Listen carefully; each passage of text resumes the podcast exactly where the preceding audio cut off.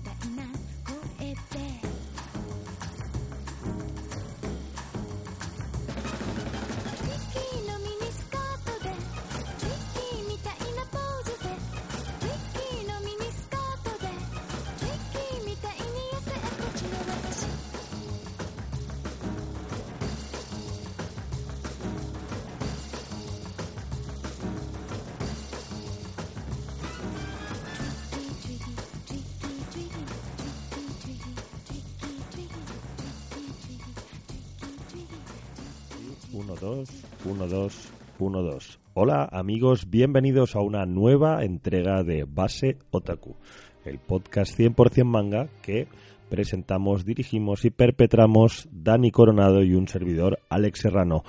En esta ocasión vamos a ofreceros una entrega de las famosas de tú por aquí y yo por allá. Dani está de viaje, yo no estoy de viaje y bueno, pues hemos intentado mantener la periodicidad o mantener la llama encendida con este base otaku, con esta solución que eh, hace que Dani proponga un cómic y hable de él, un manga, y yo proponga otro.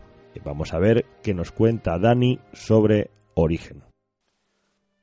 Hola chicos y chicas, jóvenes, jóvenes, eh, otakus, fairies, eh, hadas, goblins, trasgos, todo, todo lo que se nos ocurra y bienvenidos a un nuevo Base Otaku. Esta vez tenemos, bueno, esta vez otra vez tenemos un programa mm, un poco diferente porque a mí me coge otra vez eh, fuera de, España. Hay que decir que mm, probablemente seamos el, programa que en más países se ha grabado. O sea, este año creo que hemos grabado como en cuatro o cinco países.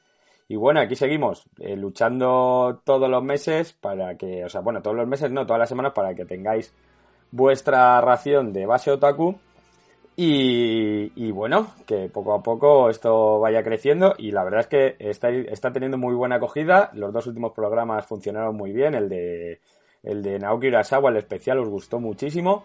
Y el de, el de las chicas jóvenes guerreras ha sido todo un bombazo que además eh, a todo el que no lo haya escuchado le digo que le recomiendo que eche un ratito porque tanto la historia de obscenidad eh, de, la, autora Rui de Chico es muy muy chula, tanto como la historia de, la mujer en la era Sowa. Son dos, dos obras que de verdad eh, recomiendo que, os leáis, porque a mí me gustaron y me sorprendieron ambas dos muchísimo. Y bueno, también hay que decir que venimos de semana de Salón del Manga, donde hemos tenido muchos anuncios y muchas decepciones. Pero bueno, ya han anunciado cositas como Gundam G, o sea, Gundam, buah, estoy yo fino. Devilman G, eh, Bakemonogatari, eh, y bueno, muchas, muchas listas que tenéis por ahí. Letra Blanca con nuevas licencias, Nuevo Evolution también con ocho nuevas, nuevas licencias, que es muy guay para una editorial pequeña. Y bueno, ya os digo que mucho movimiento, mucha decepción también porque no han licenciado ni Banana ni Banana Fish ni Golden Slayer, que eran las dos grandes las dos grandes licencias que estaba todo el mundo esperando que licenciaran, pero bueno, por lo que se ha oído también no van a tardar mucho en licenciarlas en nuestro país. Así que seguro, seguro, seguro que en breve las tenemos rondando. Y a una cosilla que también, otra gran decepción, sobre todo para mí, que era una de las licencias que más estaba esperando y que además tiene mucho que ver con el autor que he escogido esta semana y que finalmente tampoco la ha licenciado nadie o nadie ha dicho, ha confesado que la, que la tenga en su previsión para este año. Aún así, hablaré un poco más de, de ella cuando termine el programa. Y bueno, eh, voy a. Mi elección para esta semana es eh, Origen de Boichi, el último seinen que se ha publicado de este, de este autor que tanto me gusta en nuestro país.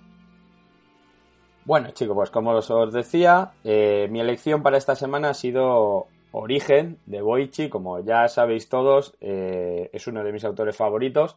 De hecho, hemos hablado de todas sus obras. Creo que las primeras las comentamos en, en Base Omega y la y Doctor Stone la, hablamos hablamos de ella en el programa número 18 de, de Base Otaku, o sea que realmente está bastante reciente.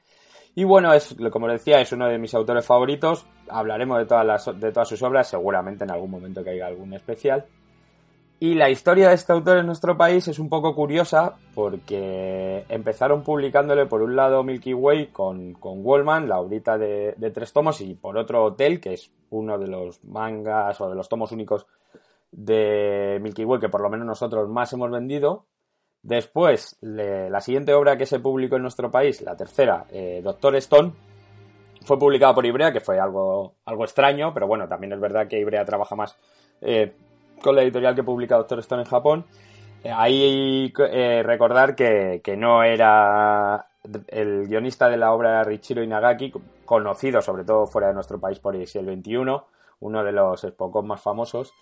Y en este caso eso, en Doctor Stone él solamente hace los, hace los lápices y además en el mismo momento está trabajando en Origen, que es la obra de la que vamos a hablar ahora, y es lo que acaba de publicar Panini, siendo yo creo que uno de los autores por los que más editoriales han pasado en nuestro país en menos tiempo. no, me hagáis caso porque a lo mejor hay más, pero no creo que haya tantos que hayan tenido que hayan tenido tanto, tanto baile editoriales. Y hay que tener en cuenta y recordar una cosa, y es que eh, la obra más importante de, de, de, este autor, de Boichi, todavía no está en nuestro país. Ya os he dicho antes que os contaré un poco lo que ha pasado en el Salón del, del manga, pero eso, una de las grandes decepciones era, llevamos ya bastante tiempo esperando a que alguien eh, anuncie Sanken Rock y ninguna de las editoriales que han entrado en liza ya por estas obras se han, se han pronunciado. Milky Way dijo que no quería, eh, no quería saturar el mercado de, obras de este autor. Yo realmente, bueno, no creo, no creo al 100% las palabras, tampoco digo que estén mintiendo, pero sí que es verdad que Sunken Rock es una obra de 25, de 25 volúmenes, más algún extra que no casa mucho con la política de la editorial.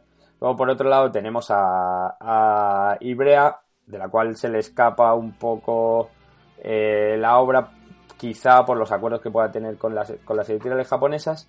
Y por último, tenemos eh, Panini, que no se, ha no, se no se ha pronunciado, y en la que yo tengo bastante, bastantes expectativas y sobre todo eso dependerá de la venta de este origen. Así que ya os digo que además de ser una obra muy muy chula, le daremos mucho bombo para ver si conseguimos que se venda lo que es necesario y que por fin nos traigan Sunken Rock, que es sin duda alguna una de esas maravillas de, que ha dado este señor a la industria mangaka.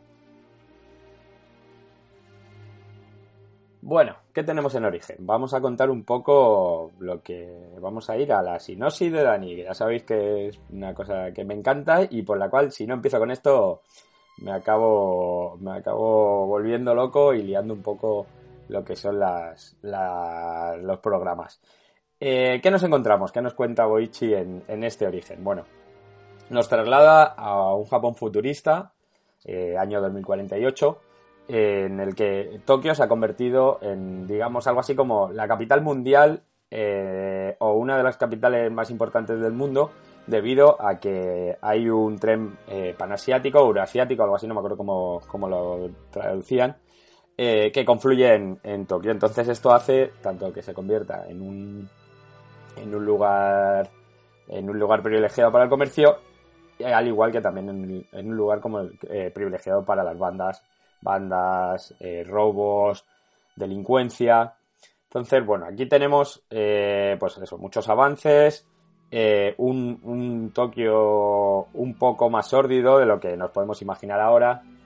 Y dentro de este Japón futurista, tenemos una empresa que ha creado unos, unos robots, inteligencia artificial, para ayudar a las personas, pero una vez más, como ya hemos visto en muchas historias, eh, estos robots empiezan a tener su propia forma de pensar, libre, libre albedrío, y eh, empiezan a aparecer unos casos de asesinato que casual, que pinta bastante que, están cometidos por su brutalidad y su forma pintan bastante que están eh, cometidos por, por estos robots lo que os digo, tenemos el protagonista, que es Origen, que es el primer, el primer robot de, de estas características, que como el resto de robots están ocultos, porque como decía antes, no se pueden, no se pueden distinguir a simple vista.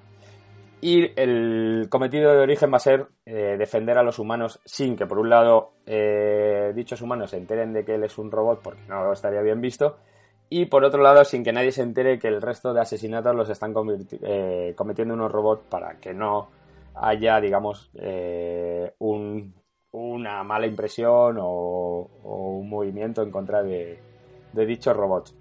Eh, a simple vista, bueno, pues de inicio lo que vamos a tener es eso, un argumento relativamente fácil, con varias, varias facciones. Por un lado tenemos los humanos, por otro lado tenemos Origen dando caza a los cazadores y por otro lado tenemos a los malos malísimos, que son estos robots que han cambiado su forma de pensar y han decidido que para qué van a estar al servicio de los humanos pudiendo dominarlos.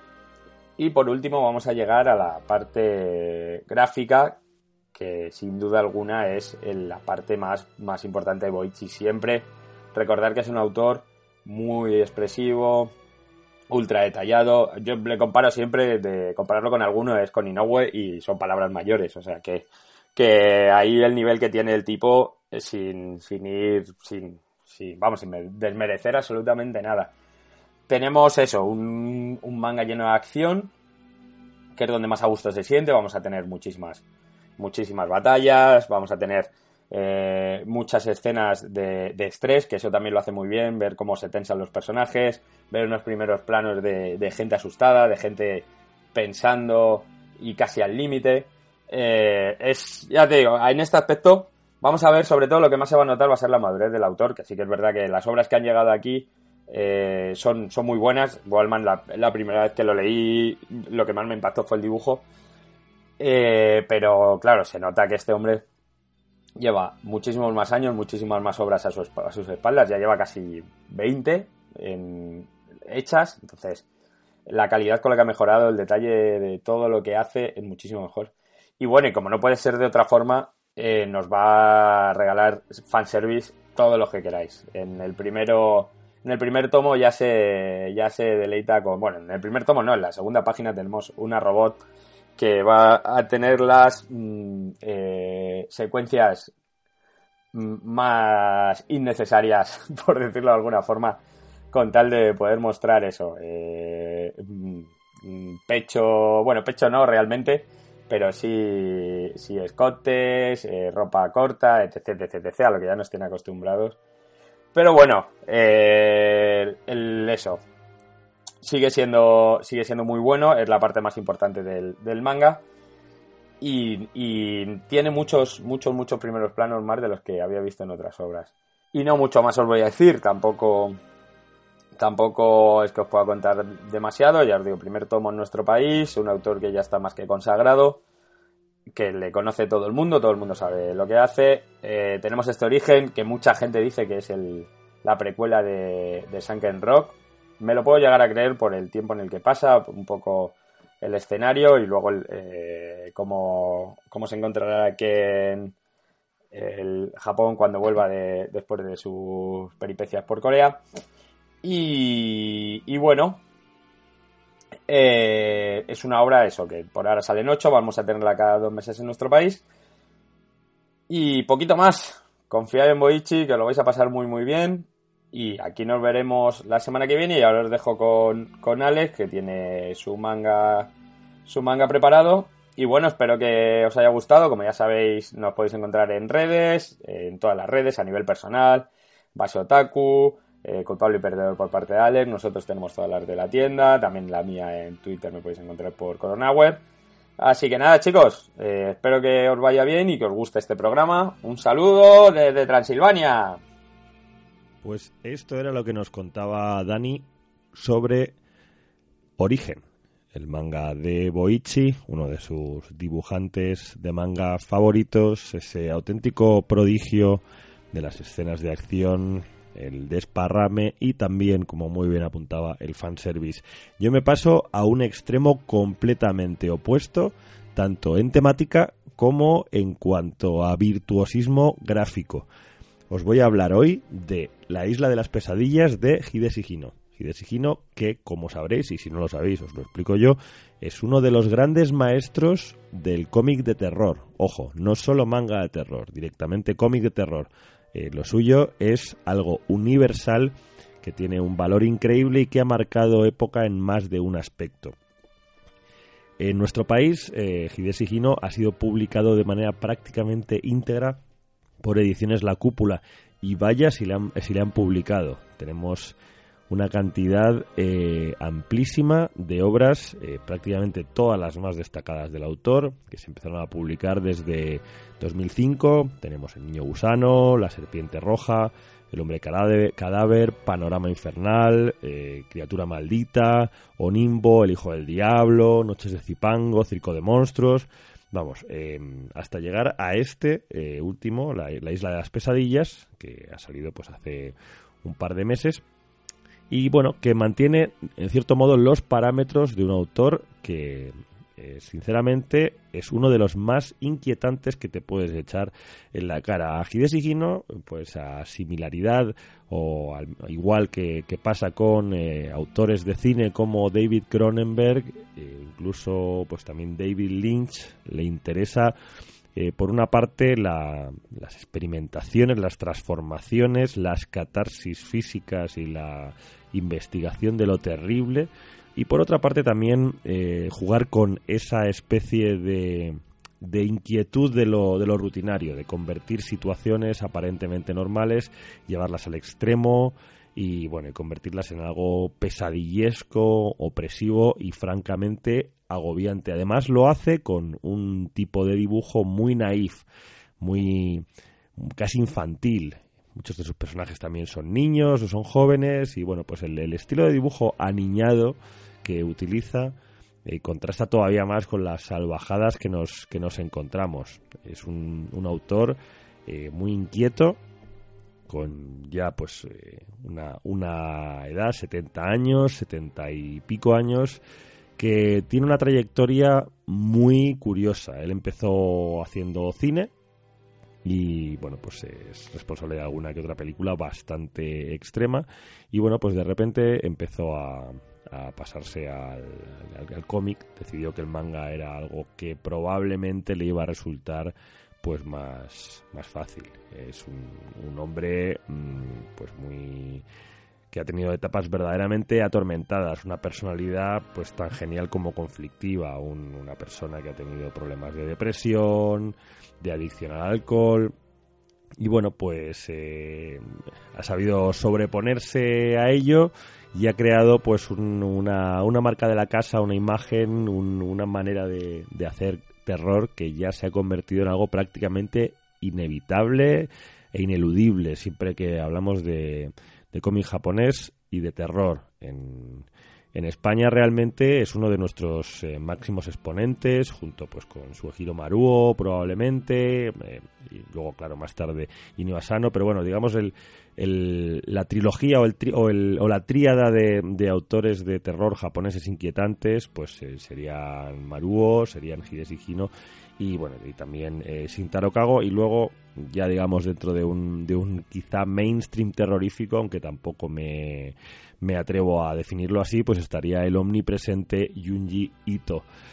En fin, pero hoy vamos a hablar de Hideshi Hino y de La Isla de las Pesadillas, que es una obra mm, realmente particular. Es una, una, recopilación de relatos cortos o de, diversa em, extensión en la cual pues em, vemos a un, a un Hideshi Hino que se fija mucho, muchísimo en, en lo que son relatos de tradición japonesa, en, en folclore a la hora de, digamos, abordar el, este, este terror y estas historias de, inquietud. Hay un poco de todo. Hay prácticamente una, una especie de, voluntad fantástica con el, con el relato que, titula al, tomo, el de la isla de las pesadillas, con, monstruos, con, con, canibalismo, en fin, con situaciones bastante marcianas. Luego, pues están, hay historias de terror cotidiano, eh, hay un poco hay un poco de todo eh, realmente mm, puede que no sea la, la obra más significativa de, de Hidesi Hino en el sentido de que bueno pues eh, hay otras como pues Niño Gusano Panorama Infernal sobre todo La Serpiente Roja mm, mucho más célebres y quizá mucho más consolidadas pero hay que admitir que prácticamente hay muy pocas obras del autor que no valgan la pena mm, de una manera o de otra. Desde luego, todas consiguen mm, transmitir ese, ese mal rollo y esa, ese rollo enfermizo y prácticamente ese terror que te deja un poco el, mal cuerpo encima. Y, este, y esta no es una excepción, realmente hay, hay relatos bastante variados eh, y eso hace que, bueno, pues hay algunos que quizá estén un poquito peor eh, solucionados, pero eh, se mantiene el impacto en otros de una manera pues muy lograda. Este, por ejemplo, pues Sudor Frío, que es uno de los uno de los últimos relatos del tomo, me parece que, que logra de una manera bastante curiosa además porque pues se mete en tema de samuráis quizá tiene un, trazo y, una, y un estilo más más claro de lo que estamos acostumbrados. Eh, la historia del cazador por ejemplo también eh, tiene ese giro que te deja un poco loco, ¿no? Quizá un poco tirando al, tipo de, humor, o sea, de humor de, horror más eh, clásico de, la EC Comics, por ejemplo, en Estados Unidos en los años 50, con esas historias que siempre tenían como esa especie de giro terrorífico, ¿no? Ese, giro final que te dejaba un poco descompuesto. Pues eh, giro en este, en este tomo pues va un poco por esa línea es también muy interesante por, por lo que comentaba, de cómo abunda en, en ciertas tradiciones o en ciertos personajes de folclore eh, japonés, pues en el relato de la sirena, por ejemplo. Contar historias de, de época mm, con ese, con ese punto de terror y bueno, pues luego también quedarse con ciertas transformaciones y cierto mal rollo endémico como pues la primera historia, la historia que abre el tomo nuestro querido profesor, que, es eh, sencillamente 100% eh, Gino con esas con ese, esa manera de ir distribuyendo la tensión, saber que pasa algo raro, saber que, uy, madre mía, qué pasa aquí, y al final, pam. La verdad, eh, es un tomo súper disfrutable porque, bueno, pues es que, claro, si no, si no te gusta el terror, no te vas a acercar a Hidesi Hino. Yo creo que realmente es un, es un autor que lleva tanto material publicado en España que ya tiene como su propio núcleo de, seguidores, eh, su gente que prácticamente va a comprar todo lo que sabe, todo lo que saque en, nuestro país y bueno, pues desde mi punto de vista de manera muy, muy acertada además porque creo que, que es un autor que, que tiene ese, ese carisma, esa idiosincrasia que hace que eh, haya momentos en los que tenga historias mejores o peores, pero siempre van a ser historias muy suyas, nunca te van a dejar indiferente, nunca, nunca van a caer en la vulgaridad o, nunca van a ser intercambiables. Eso me parece que es un mérito grandísimo que muy pocos autores pueden, pueden tener y pueden ofrecer. Así que realmente creo que no me queda mucho más que contaros sobre este, este tomo, este volumen de La Isla de las Pesadillas de Gides y Gino un tomo pues eh, con, un puñado de historias inquietantes y malrollísticas que pues evidentemente se disfruta en sí mismo porque bueno no es que sea autoconclusivo es que claro son todo historias cortas con lo cual pues bueno es maravilloso para darle para darle un tiento al autor. Si no lo habéis hecho mm, bueno pues eh, es el mejor tomo para empezar leyendo a Gides y Gino no pero quizá sí que tiene unos atractivos suficientes como para que le deis una oportunidad y, bueno, pues tiene también esa parte curiosa de abundar en, en cierto tipo de, de folclore, de historias de terror tradicionales japonesas, que creo que también tiene un atractivo que a lo mejor otras obras más largas o más digamos, o, que tengan mayor extensión o, más conocidas de Hideki pues mm, pierde un poco ese, ese punto de, de tradición y de, y de cultura japonesa que en cierto modo yo creo que también nos, nos acaba interesando bastante a los que nos gusta leer manga. Y bueno, pues esto ha sido todo lo que os puedo contar de este La Isla de las Pesadillas. El próximo programa que, que hagamos mm, será ya un formato normal, estaremos los dos, Dani y yo, y pues bueno, hablaremos de un montón de mangas que tenemos pendientes. Y pues poco más. Como siempre, encantados de que estéis con nosotros y de que nos escuchéis. Sabéis que podéis encontrarnos en ebooks y estamos también en todas las redes sociales de Otaku Center, en mi página Culpable y Perdedor y eh, también tenemos nuestras cuentas de Twitter, la de Base Otaku y nuestras personales, la de Dani y la mía, Alex Bueno, pues yo creo que poco más. Un abrazo a todos, a todas y nos vemos muy pronto. Adiós.